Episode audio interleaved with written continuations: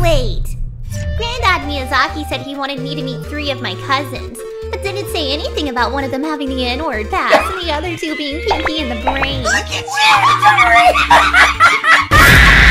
This is absolutely the, the last time I've ever said. Fuck all that. Let's get to it. You know, as as a father of 11 children, I, I definitely understand your pain, Mr. Miyazaki. They call me the godfather of anime, but you are a whore.